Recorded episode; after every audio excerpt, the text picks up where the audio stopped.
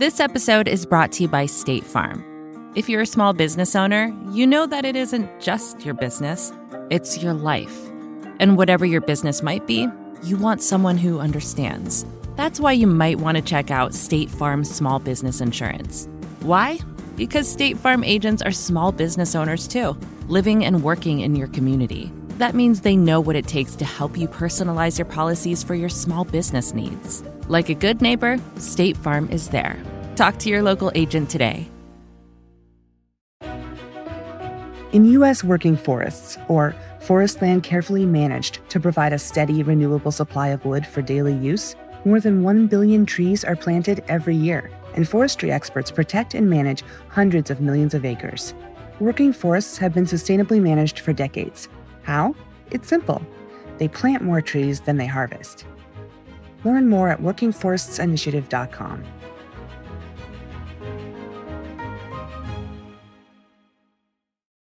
How do you raise a man?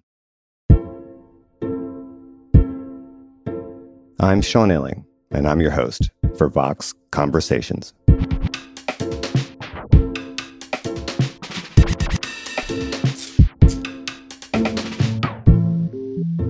A few weeks ago, we invited Michael Ian Black onto the show to talk about his latest book, A Better Man.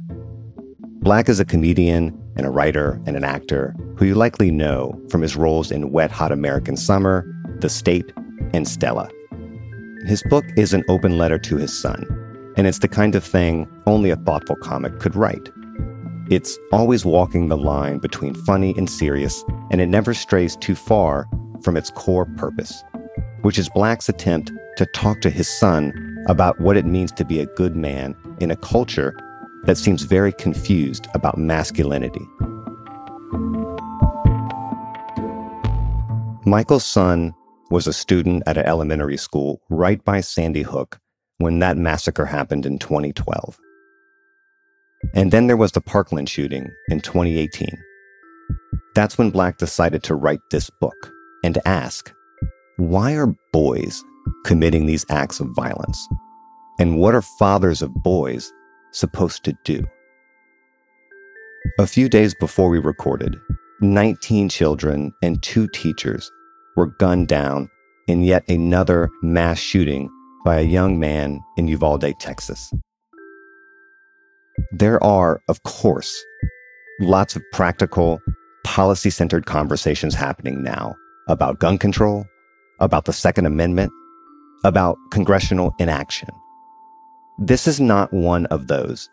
Instead, Black and I step back and try to reflect on a bigger question What the hell is going on with young men in America? We obviously deal head on with the recent tragedy in Texas. But we also talk about our own struggles to define masculinity why so many American men have such a hard time asking for help, and how we, as fathers of boys, can be better examples for our sons. Michael Ian Black, welcome to the show. Thank you. So, I had an idea of what this conversation would be like, Michael, but then a few days ago, 19 children and two teachers were gunned down in yet another school shooting. And you spent a lot of time at the beginning of the book lingering on this plague of young boys and mass shootings. And here we are again. This is obviously something you thought a lot about. Where's your head right now? What do you make of all of this at this moment? Well, I'm not surprised that this happened. I'm not surprised that there was uh, another shooting at an elementary school just as I wasn't surprised when there was a shooting at a grocery store the week before and at a church a few days before that. These events no longer surprise me in any way, shape, or form. They continue to outrage me because we're not doing anything about it. We're debating doors today or I'm not, but at least a significant portion of one half of our political body is, I don't feel like doors are the problem. I feel like I'm okay with doors. In fact, I'll go even further. I'll say the more doors, the better. I'm willing to go all in for doors. What I'm not willing to do is go all in for guns and this kind of insane weaponry that we just make available to whoever wants it. Now, I understand that there are certain restrictions on quickly acquiring weaponry in some parts of the country, not in Texas, where the governor just signed a bill a few months ago saying, hey, if you're 18, you want to buy a weapon of war, go ahead. We're not going to throw up any roadblocks to impede your progress on your journey to a massacre. We're Texas. We want you to have as many guns and ammunition as you wish. So I'm sick of talking about guns. And I feel like I would be talking about them a lot less if fewer people were getting shot by them. Did the experience with Sandy Hook, not just the horror itself, but your proximity to it, did it change how you thought about fatherhood? So I was living in Connecticut, less than 10 miles from Sandy Hook Elementary School. My kids were in elementary school at that time. I don't think it affected my vision of fatherhood. It certainly radicalized me against the gun manufacturers and lobbyists and the NRA. I will say, from a fatherhood point of view, I definitely felt like when my kids got home that day and my wife and I talked to them about what had happened in somewhat simple language, saying something bad happened at a school nearby, some kids were hurt, but you're okay, you're safe. I definitely recall feeling like I was lying to them. Definitely felt like I was saying reassuring words that I didn't know to be true why would I think they would be true in that moment when 20 kids had just been killed right next door? And I certainly was never one of those people who said it could never happen here. I always thought it could happen anywhere, at least anywhere in the United States of America. But, you know, living so close to it and understanding in a more intimate way that these events don't end when the gunman stops pulling the trigger. The impact on the lives and on the community is indefinite. I feel like it was maybe a year ago, maybe two years ago, when one of the fathers of one of the Sandy Hook victims killed himself. This thing doesn't stop when somebody gets shot, if they don't die from their injuries, a lot of times these injuries affect them for the rest of their lives. If not physically, psychologically, it affects their family members, their friends, their communities. We don't do anything about it.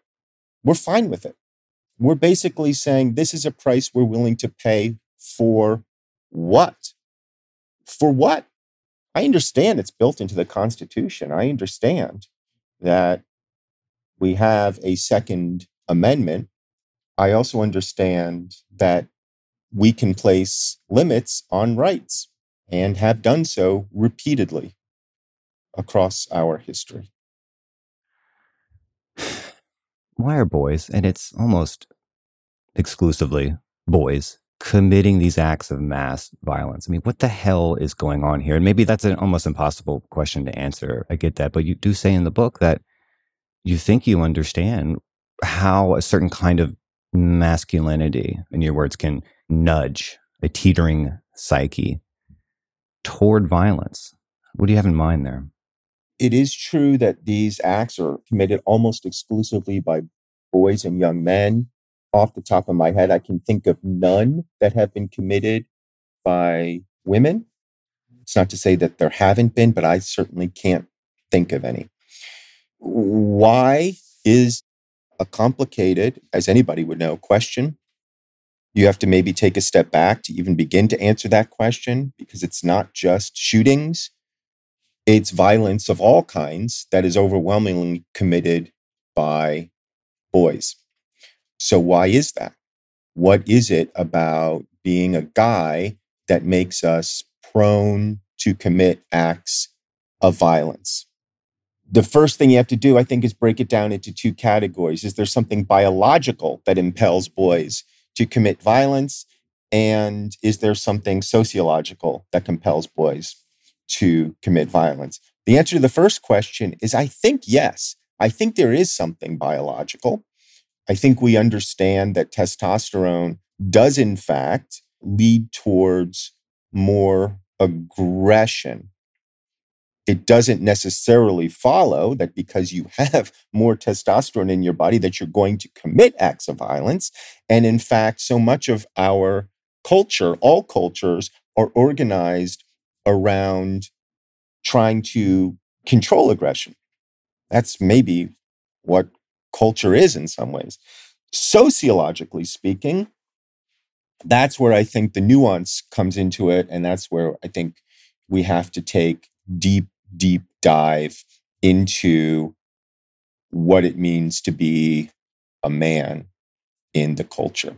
So much of your letter, and that's what your book is, it's a letter to your son, is about the inability of boys and men to open up. Mm-hmm. And that means so much of who we really are remains buried and unarticulated. And that makes a person feel unheard and unseen. And we see time and again, and even now in the case of this Texas shooter, that part of the motivation is some perverse attempt to be remembered, to leave some kind of mark. It's why they write manifestos. It's why these people live stream their killings. It's why they post their shit on 4chan. How do you make sense of that deep need for posterity or whatever? I've stopped paying attention to motivations altogether. Yeah. I don't care what your motivation is. That's not to dismiss it entirely because I think you're right. I think there's trends that you can see. But I think your first point is also correct that so much of what it means to be a guy historically has been about never admitting weakness, never admitting fear, never admitting vulnerability, and not having the tools or the vocabulary to open up. Generally, there's kind of two acceptable emotional reactions for a lot of guys, and that's anger and withdrawal. And I think we see in a lot of these shooters both of those things happening anger and withdrawal. When you see somebody say, Oh, he was a quiet kid, he was so quiet. Well, yeah, what do you think that is? That's somebody retreating into themselves because they don't know how to ask for help. They don't know how to communicate. They don't know how to receive or express empathy. And yet, there's clearly something broken with these dudes. And so that's why so many politicians go, well, he was crazy. This is just a lone wolf. He's crazy. Yeah, he's crazy. Okay. Let, we can write off all the mass shooters as crazy and just dismiss them. So you want to dismiss all the mass shooters as crazy? Go ahead. But they're not the problem. It's the day to day gun violence. It is the domestic violence. It is the suicides.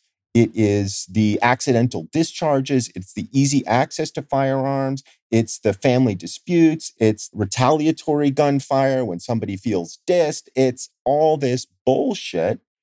And to that, we got to look at how we're raising boys. And what you said is right. They don't know how to express themselves. And one easy way to do it is with a gun. And it's not just that, right? I mean, you talk in the book about how some of this, there's this desire to destroy oneself in the world. And that requires like an extreme level of self importance mm-hmm. and arrogance. And to me, it's also about living in this very hollow society where a lot of people don't have any deep roots in any real community. So a lot of us, especially boys, live in our heads. We live in the virtual world, and that breeds this like homicidal loneliness and narcissism. And I don't want to excuse the nihilism and the psychopathy driving these mass killings. I mean, that's obviously going on. But there's just no doubt that in a lot of these cases, there is this history of loneliness and estrangement and resentment that builds and builds. And the trajectories of some of these boys surely could have been altered along the way. And there are so many young men who haven't yet erupted, but who are exploding in slow motion and their inner turmoil is hidden and maybe inexpressible. And we just keep paying the price for it with the blood of innocent people, of innocent children. And it's just, I don't know what to do about it. Yeah. I really don't. Well, you're right. I mean, I think lack of community is a big part of it, which ties into lack of purpose, which ties into lack of self identity. It's why when you start talking about this stuff, like it's a very, very deep conversation. And it gets to the heart of a lot of things that are wrong, not only in our country, but in the world. The problems with identity, community, purpose. I think those are, are probably consistent in much of the world. In our little corner of the world, yeah, it's it's endemic. And it seems to be worse with boys. And part of that has to do, I think, with us not having the vocabulary and the tools to express ourselves in constructive, meaningful, and vulnerable ways. That's partially what this book is about. You talk about how you spent a lot of years hiding under the armor of your sarcasm and withdrawal. Mm-hmm. And I relate to that a lot, though in my case, it's not humor. I mean, I'm I'm not funny enough. For me, it was probably more like false bravado. And there was probably even a period in my life where I was like almost feigning like sociopathic indifference to some kind of like a way of pretending like nothing got to me. And I was probably really emotionally stunted for a very long time. Maybe I still am in some ways. Mm-hmm. Did you feel like your identity as a detached, kind of sarcastic comic was keeping you tethered to a version of yourself that you wanted to leave behind, not just for you, but for your kids? Yeah. To the extent that I became well known, it was probably for being this sort of deadpan sarcastic comedian who could riff fairly effectively on Cabbage Patch Kids. And that was fine. And it was remunerative. And I could have kept doing that. But while I was having, you know, some success with that, I was also married. I was also becoming a father. And I felt like there was a growing disconnect between who I was professionally and who I wanted to be personally. I didn't want to be detached from my life. I didn't want to be detached from my wife and from my kids. And it's not like that deadpan sarcasm came out of left field. I mean, that's how I went through my life. Not entirely, I wasn't a caricature, but it was my go to defense mechanism. And I recognized that I didn't want to have this chasm between who I was personally and who I was professionally. And so something had to give. And I made a conscious decision that I was going to try to open up both in my personal life and in my professional life so that I could be mostly the father that I wanted to be. I want to tie this back to this idea of masculinity, toxic masculinity in particular, which is a recurring theme in the book, partly because of where I grew up in the South, I, how I grew up. There is something I think pretty deep in me that reflexively balks at some of this talk about toxic masculinity. And this question of vulnerability and toughness is such a hard one for me. And you made me think about my own father, who I love dearly, who is still a very huge part of my life. But, you know, he was very much a product of that kind of old school army of one mentality where toughness is almost by definition the opposite of vulnerability. And I'm probably internalized a ton of that. It's part of me forever, but it can be a real handicap at times.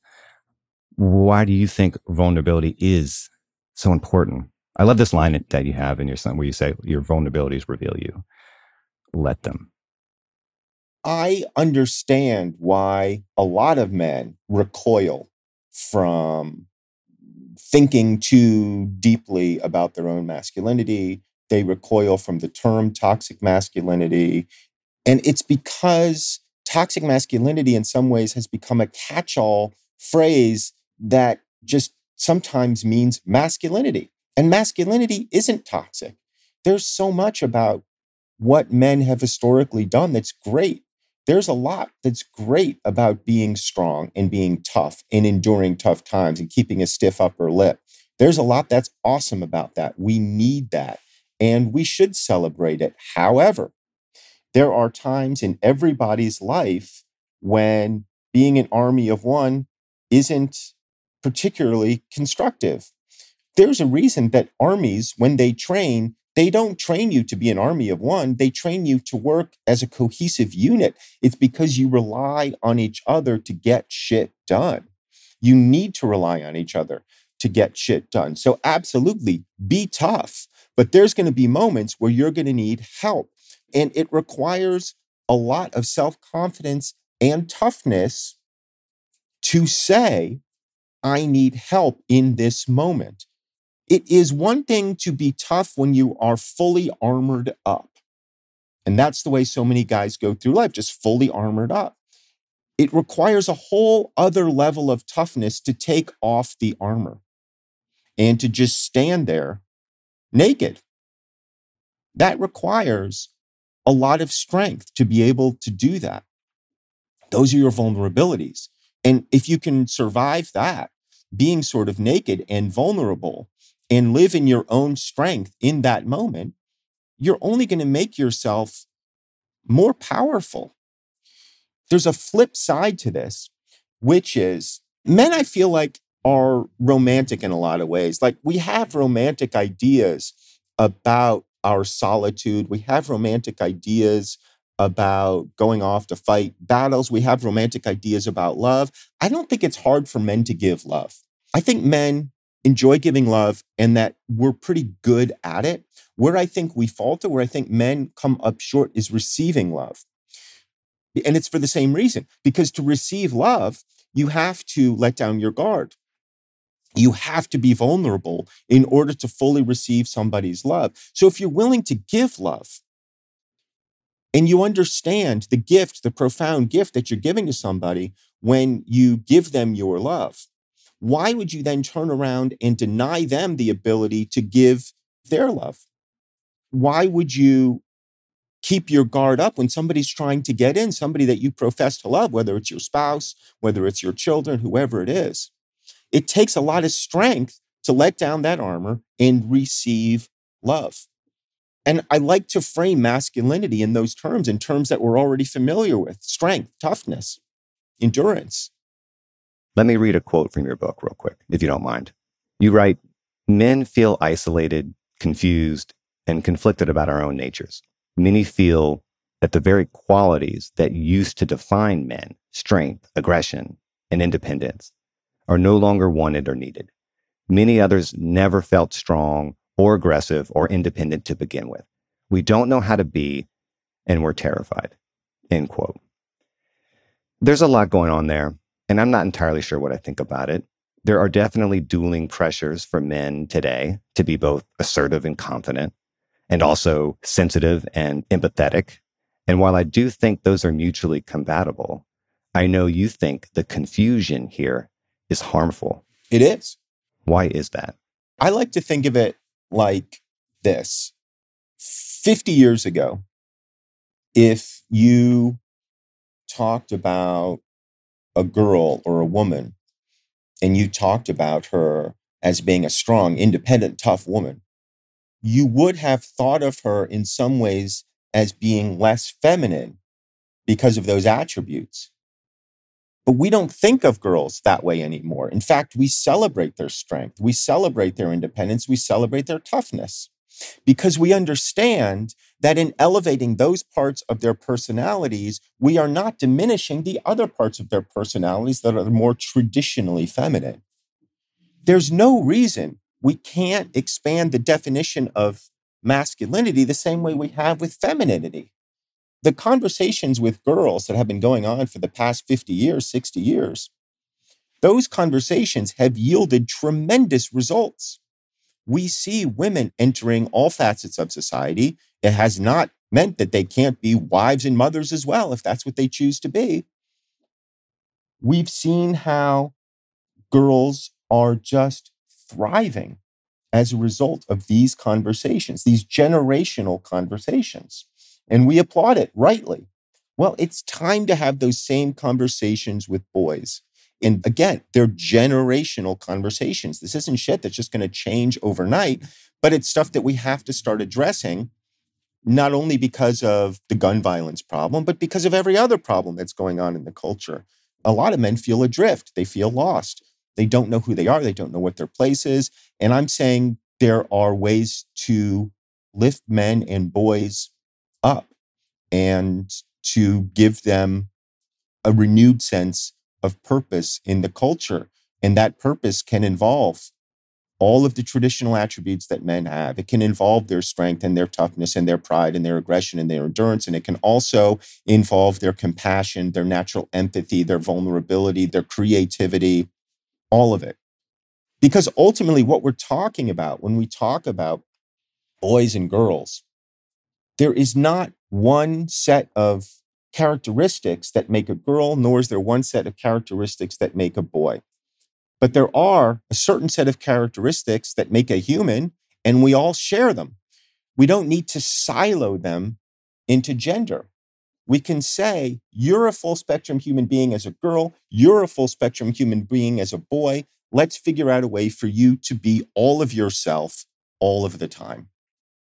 And it's because of that narrowness, right? Yeah. It's it's kind of like an awful trade-off that you have to make sometimes as a young boy to fit in with other boys. You have to be alienated from your own emotional life. Mm-hmm. But the price of that emotional alienation is steep. I mean, it's what we're talking about right now. And it's a problem with deep, deep roots. It won't be transcended overnight. That's for damn sure.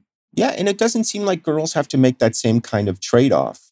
The trade off that you're talking about, I think, is I'll use an illustration from my own life. I was one of those boys that was always referred to as sensitive. And, you know, when you're a very young boy, it's sort of okay. And then as you get a little older, it becomes a little bit demeaning. And I was sensitive. Like I was tear prone, you know, I would cry a lot as a boy and even into my early adolescence. And I remember very distinctly having an emotional meltdown one day in eighth grade and sobbing in a hallway and thinking to myself, you can't keep doing this. Like, this has to stop because you're going to get the shit kicked out of you. you know, you can't be this boy. The memory I have, and whether or not this is true, but it, it certainly is my impression of it now, is that I was able to sort of lock something away in that moment. And I wasn't able to unlock it for 30 years. I had a lot of that in me too, but totally buried it. Mm-hmm. And I took refuge in things like sports and stuff like that as a way to kind of escape Sure. that part of me. But as a result, the part of me that people saw was wooden and incomplete and kind of a pose. Mm-hmm. I just turned 40 and I'm like still barely starting to like kind of come to grips with some of this stuff. Yeah. It definitely arrested a lot of my emotional development and maturity for a long time. And that's not the exception. That is the norm. Absolutely. That's the norm with boys. Just lock that shit up, you know? Yeah. And we see the results. We see the results.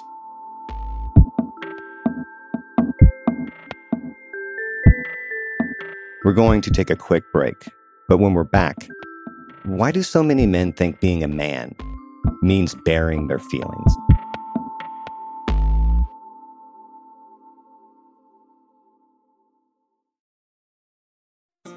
This episode is brought to you by State Farm. You've heard it before. Like a good neighbor, State Farm is there. But it's more than just a tagline, because State Farm agents are small business owners themselves who live and work in your community. And if you're in the market for small business insurance, who better to work with than an agent who understands what it takes? State Farm agents can help you create a personalized insurance plan that fits your small business needs and budget. Talk to your local State Farm agent today about small business insurance. Like a good neighbor, State Farm is there. Support for the gray area comes from Burrow. Getting the right furniture for your place can be really annoying. At this point in my life, I've probably gone through maybe three sets of outdoor deck furniture, and it's a pain in the ass for a different reason every single time. It doesn't look like it did in the pictures, the assembly isn't what they said it was, or it's just not as advertised for whatever reason. Thankfully, Burrow is the furniture company that wants to make it all a little easier. Last year, Burrow introduced their outdoor line, and this spring they're adding to it with their Dunes line, offering new seating, dining, and lounger options designed for luxury, comfort, and durability. Burrow furniture is easy to put together and take apart, so you can move or store it as needed. And it ships straight to your door for free. Gray Area listeners can get 15% off their first order at burrow.com slash box. That's Burrow, B-U-R-R-O-W dot com slash box for 15% off. burrow.com slash box.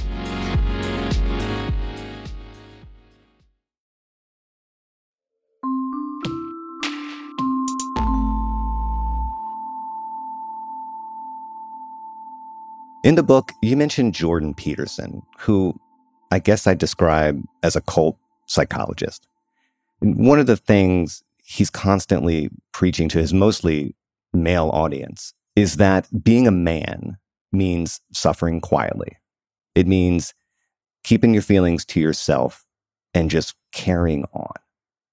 And in the book, you describe that as an emotional tourniquet. What do you mean? Look, Jordan Peterson, I think, is a really powerful figure. And it's not a coincidence that his audience is all young men because young men are looking for guidance. That's why Joe Rogan's so important in the culture.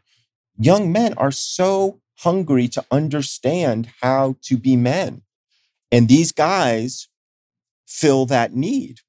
And I don't think Jordan Peterson's entirely wrong. Yeah, yeah. People don't want to hear you constantly mewling about your pain. But it's not an either or situation.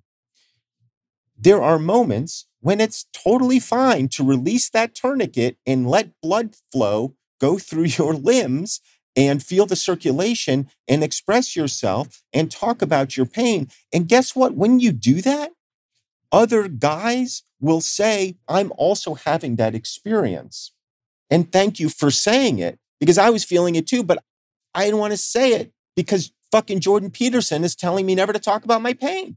And it's easy to understand why the audience for that is so much larger than the audience for, I think, what we're talking about right now, because it reinforces what they've already been taught. It's saying to somebody like you or somebody like me, yeah, you were right to cut yourself off emotionally. That's the proper role of a man. The proper role of a man is to shut up and carry on. And I'm saying that's killing us and it's killing other people. I know your father died when you were 12, and you say in the book that in some ways, this is kind of your way of, of talking to him now. I mean, how did your history with your dad inform what you say to your son in this letter? So, my dad and my mom divorced when I was five. I continued to see my dad until he died. He was in our lives, but he had a hard time expressing himself. He wasn't a particularly expressive or emotive dad like so many men of his generation and previous generations. And I have a real distinct memory of being dropped off after a weekend with him. I was in the car with my brother and my sister and I waited for them to get out and walk up to our house. And then I said to my dad, almost embarrassed, because these were not words that he had said to us. I said, I love you. And then I kind of dashed out of the car before he had a chance to respond because I felt like it might be hard for him to say it back. Not because he didn't love us. I know he loved us, but because he wasn't capable of expressing himself in that way. It's why, as a father now, I never stop telling my kids I love them. I tell them every time I see them, multiple times a day. And obviously, it's not enough to say it. You have to live it. I've tried to live it as a parent. One way to do that, maybe the best way to do that, is to listen to your kids, is to give them the respect that you would give to uh, one of your peers, treat them like they're human beings and take them seriously as people. I feel like I've tried to do that their entire lives, even when they were really little, you know, just give them respect, give them my ear, give them my shoulder when they need it. Yeah. Yeah. I haven't been perfect at it. I'm like probably an average dad. I'm probably a B, B plus dad at best, but you know, I'm doing my best. You write in the book, and I'll quote you, and again, you're addressing your son coming to me for comfort was one of the greatest gifts you ever gave to me because it allowed me to be your dad. That resonates so much with my experience and it connects to what we're talking about. The act of caring for my son, who's about to turn three, changing his diapers, rocking him to sleep, taking baths with him. I don't think I've ever felt more satisfied as a man as I feel in those moments. I mean, more satisfied as a man than I would, I'd feel wrestling a fucking alligator. and I never would have imagined that. Yeah. Before I became a dad. And you don't have to become a dad to have that revelation, but it was a revelation for me that I could take such joy and such pride in caring for another human being. And it, I needed the experience of being a dad mm-hmm. to have that. Maybe other people don't, but I needed it. It has changed me, I think, fundamentally. I mean, I still have, yeah, I'm broken like everyone else. I have lots of work to do, but it expanded my concept of what it means to be a man and a father. So the thing that made you feel most paternal were the acts that are most traditionally maternal. The thing that made you feel most like a man are the things that are most commonly associated with being a woman. Why is that? I would argue that it's because it allowed you to open a door into the fullness of who you are as a person. People want to give comfort. People want to give aid. People want to give love and compassion. And as a parent, like suddenly that becomes your job. And so when your kid is like, I need my diaper changed, when your kid needs a bath, when your kid needs comfort, that's your job all of a sudden. And you realize, holy shit, like this was a part of me all along. And I needed this. I needed this, for lack of a better word, excuse to just be a human being. And it feels great. It feels great when you're finally able to do that and do it without apology, do it without self consciousness, and don't feel yourself diminished in any way as a man because you're performing your job as a father. Well, you can apply that to the rest of your life. How good does it feel when you help somebody across the street? It feels fucking great. How good does it feel when you help somebody dig their car out of a snowbank? We're made to help other people. That's a big part of who we are. Did it take becoming a dad to kind of figure that out, or was this yeah. something that you were kind of already on the road to before? A lot of things had to come together for me to just allow myself to be myself. A lot of it was becoming a dad, a lot of it was becoming a husband, a lot of it was just maturity.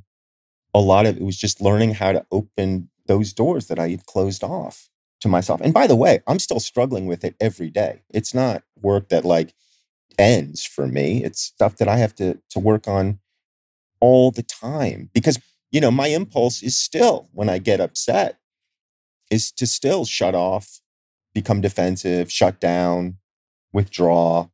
I really have to work on saying, for example, I'm sorry. Those words are really, really hard for guys. I'm sorry. Because it requires a lot of vulnerability. and you have to admit your own infallibility as a guy, which isn't always easy.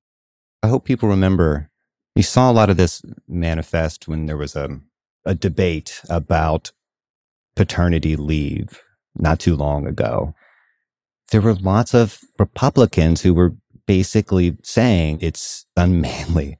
The, the very idea that like a dad would stay home and, and care for his infant child, right? Like, fella, it's, it's gay to love your kid. You know, I mean, it's like you saw a lot of that, right? Like, it's like this stuff is in the fabric of how we think about masculinity and gender roles and what it means to be a dad and what it means to be a mom. And these walls are ridiculous, but they're high and thick. Mm-hmm. It's because so much of the way we think about manhood is wrapped up in our ability to produce, to produce capital, to exert labor, to make money. And anything that you do that would diminish that, even if it's for two weeks, so you can take care of your partner, so you can take care of your infant child, is unmanly because suddenly you're saying, I'm not going to make money for two weeks. I'm going to shirk my responsibilities on the job. I'm not going to provide for the company for those two weeks. And it's bullshit. Of course, it's bullshit. Your primary job as a guy is to be there for your loved ones. I mean, it's just so reductive and stupid. We're reductive and stupid. we can be better. I love the George Carlin quote that you mentioned. I, I just watched the HBO documentary about him where he says that here's all you need to know about men and women. Women are crazy, men are stupid. And the main reason women are crazy is that men are stupid. Mm-hmm. And good God, it's true then, it's true now. Yeah. And I also go on to say it's funny because we understand it, but it's also not true. I mean, we can be smart, we can do smart shit, you know? Men aren't stupid, but men feel trapped. And it's a stupid trap. And our role in the culture is to be stupid in a lot of ways. I mean, you see it right now. We're talking about the guns and shit. Like the Republican stance is willfully, purposefully stupid because they would rather be stupid than admit that they were wrong or, and I think this is the deeper part, gun ownership and guns, they have made so enmeshed with their particular brand of masculinity and their identity as Americans that to contemplate giving them up is to contemplate in a very real way I'm not making fun of them, I'm not diminishing them. In a very real way, is to give up some aspect of their masculinity because they have so tightly defined their masculinity to this object.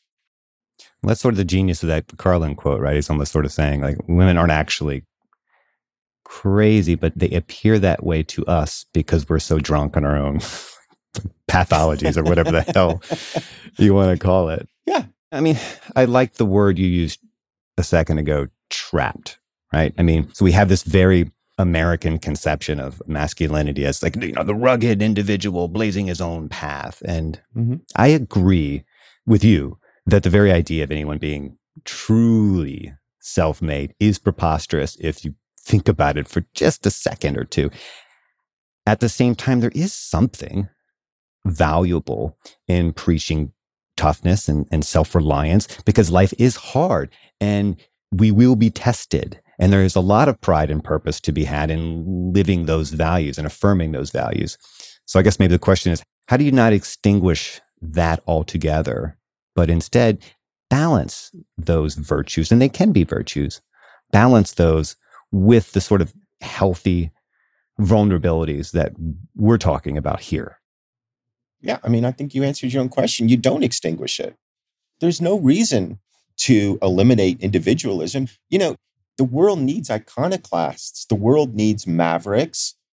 You need to be an iconoclast and a maverick in your own life at times. You need to forge your own path at times. You need to buck the system at times. We have identified Americanism as the rugged individual going off and forging his own path. And that has done great things for us. There are innumerable examples of Americans in particular just sort of figuring shit out, contemplating things in different ways and coming up with novel solutions. Like that's part of the American genius. And we should celebrate that. It doesn't mean that to do that, you have to go live in a cave somewhere off grid, independent of all other people one of the images I always have in my head is of the lone gunman riding into town and shooting up the bad guys and receiving the thanks of the, the town constable and getting the kiss on the cheek from the prettiest girl in town and them saying, Hey, why don't you come and stay and be a part of our town? We'd love to have you. You could be an invaluable member of our community. And the lone gunman sort of looking at them and tipping his hat and riding away into the sunset. And we look at that lone gunman and go, Oh, wow, what a great guy that is. But then in my head, there's always something funny and tragic about cutting to that guy like six hours later out there in the desert, sitting by himself around a campfire, eating a can of beans, just like looking off and being utterly alone in that landscape, utterly alone and lonely with nobody but his fucking horse to talk to, and wondering, like, what is it about that person that is so deeply broken that he can't accept the love of the community, that he can't accept the invitation to become a part of something greater than himself. He has these valuable tools. He's shown his value and worth, and nobody's asking him to give those up. They're saying, We want you and everything that you are to be a part of this community. And he's saying, Nah, I'd rather just go eat my beans off by myself. And I just think to myself, That sucks. Like, that's tragic for that guy. But that's the guy we celebrate.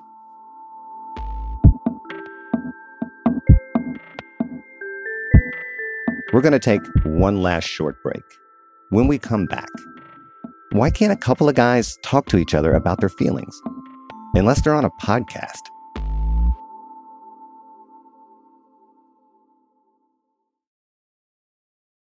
Support for the gray area comes from Bombas. How's your sock drawer looking these days? Underwhelming? Is it the seat of all your disappointments? A wasteland of unmatched sandpaper rough foot sleeves? Well, this spring you can start looking forward to opening that sock drawer again with Bombas. Finally, I have something to look forward to. Bombas socks have all kinds of features like honeycomb arch support, anti blister tabs, and cushioned footbeds. Bombas also sells clothes for other body parts like t shirts and underwear. Also, Bombas wants to make returns and exchanges easy with their 100% happiness guarantee. So if the dryer or anything else eats a sock, or if you're unhappy with your purchase for virtually any reason, they say they'll do whatever they can to replace it or make it right. Bombas sent me a few pairs of socks a while back, and they're my favorite socks. I'm literally wearing a pair right now. I know I'm supposed to say nice things here, but it's true. So there you go. You can get comfy this spring and give back with Bombas. Head over to bombas.com slash gray area and use code gray area for 20% off your first purchase. That's B-O-M-B-A-S dot com slash gray area and use code gray area at checkout. In U.S. working forests, or forest land carefully managed to provide a steady, renewable supply of wood for daily use, more than 1 billion trees are planted every year, and forestry experts protect and manage hundreds of millions of acres. Working forests have been sustainably managed for decades. How? It's simple. They plant more trees than they harvest. Learn more at workingforestsinitiative.com.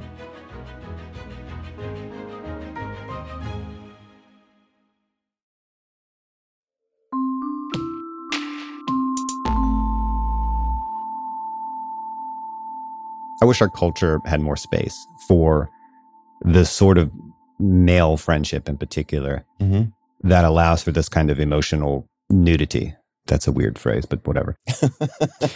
You know what I'm saying? Like we have all these ridiculous taboos around weakness, and I think they leave us with a very impoverished model of friendship, especially between men, where it's hard to be open to love without feeling like you're somehow broken or less than. Mhm. I mean, hell, I just met you like 10 minutes ago and, and we're talking about stuff here that like I don't ever talk or like most people don't ever talk with their male friends about, right? We just, you don't go there. You know, it's, it's beer and ball games. Right. like that's the lane. That's the extent of it, right?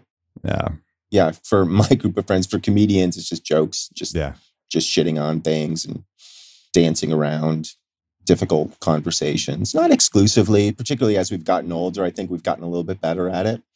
But for most of my life, and I think most male friendships are like that, it's not that they're superficial. They're not. Yeah. I don't mean that. I know, I know you don't. But for like women listening, for example, male friendship is often really deep, but uncommunicative. You understand that you're there for that other guy, that you care about that other guy, that you would do anything for that other guy, but you would never say that. you would never express those words, and he would never express those words to you. Women have the emotional space to do that in a way that guys don't. It would be nice if we could figure out ways to carve out that emotional space so that men could have these conversations outside of podcasts. How old is your son now? He's in college, right? No, I have no idea. he just turned 21. All right. So he's a grown ass man now. Yeah.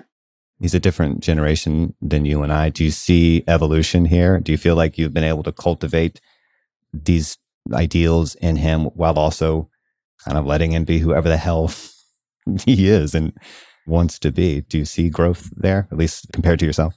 Well, sample size of one is not great, but I know he is more emotionally intelligent and available than I was at his age. That I think is true. I like to think that my wife and I played some role in that. I don't know. Generally speaking, what I see is his generation is maybe a little bit further along than my generation was, and my generation is further along than my dad's generation was. So, you know, maybe there's incremental progress happening. Like I said, this is generational work. It's going to take decades for us to really reap the benefits of these kinds of conversations. And I'm okay with that. I'm willing to put in that work. I hope my son's generation is willing to put in that work too, because we need to do it. But in the meantime, let's get rid of fucking guns. While that work is happening, let's get rid of some guns. and then, you know, maybe in 20, 30 years, we can reintroduce them. We could be like, okay, I think you I think you figured your shit out. You can have your AR-15 back. yeah, to kind of put a bow on this, I love what you say about your professional ambitions seeming so insignificant in the face of parenthood that even if you became the greatest comic ever, or even if I became The famous journalist of my generation, what does that even mean, right? It means that like some kid in 50 years like writes a shitty term paper about you, you know, but who cares, right? Like Exactly. But raising a decent caring, courageous human being whose decency and kindness and courage will multiply and make the world a little better.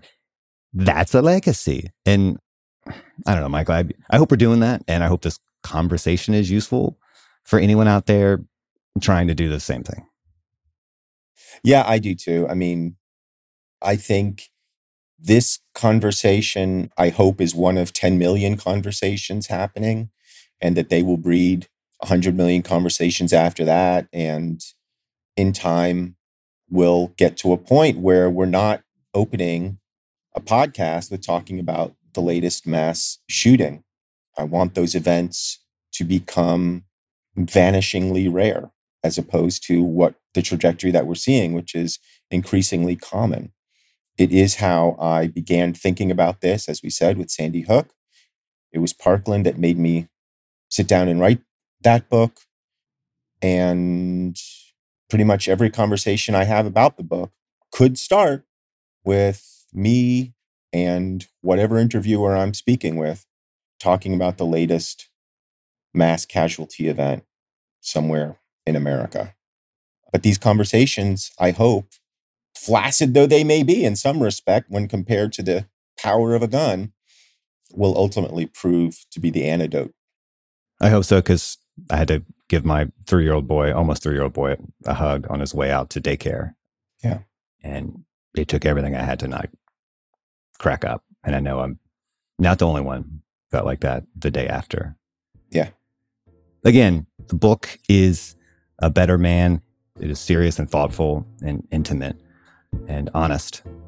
It is funny. You are funny, but there's a lot more there than just jokes. And I really appreciate you being here, Michael Ian Black. Thank you. Oh, my pleasure. Thanks for having me and thanks for the thoughtful conversation. And yeah, let's just be one of 10 million conversations that are happening today. Right on.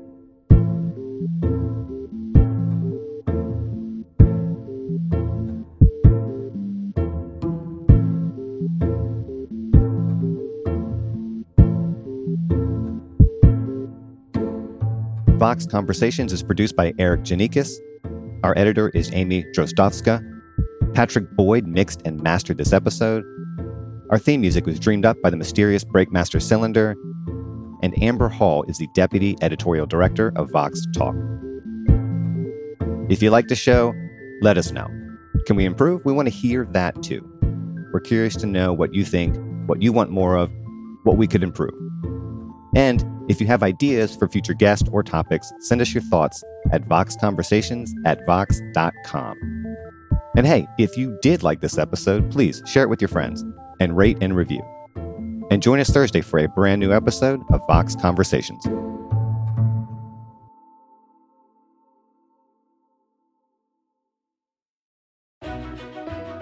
In U.S. working forests, or forest land carefully managed to provide a steady, renewable supply of wood for daily use, more than 1 billion trees are planted every year, and forestry experts protect and manage hundreds of millions of acres. Working forests have been sustainably managed for decades. How? It's simple they plant more trees than they harvest. Learn more at workingforestsinitiative.com.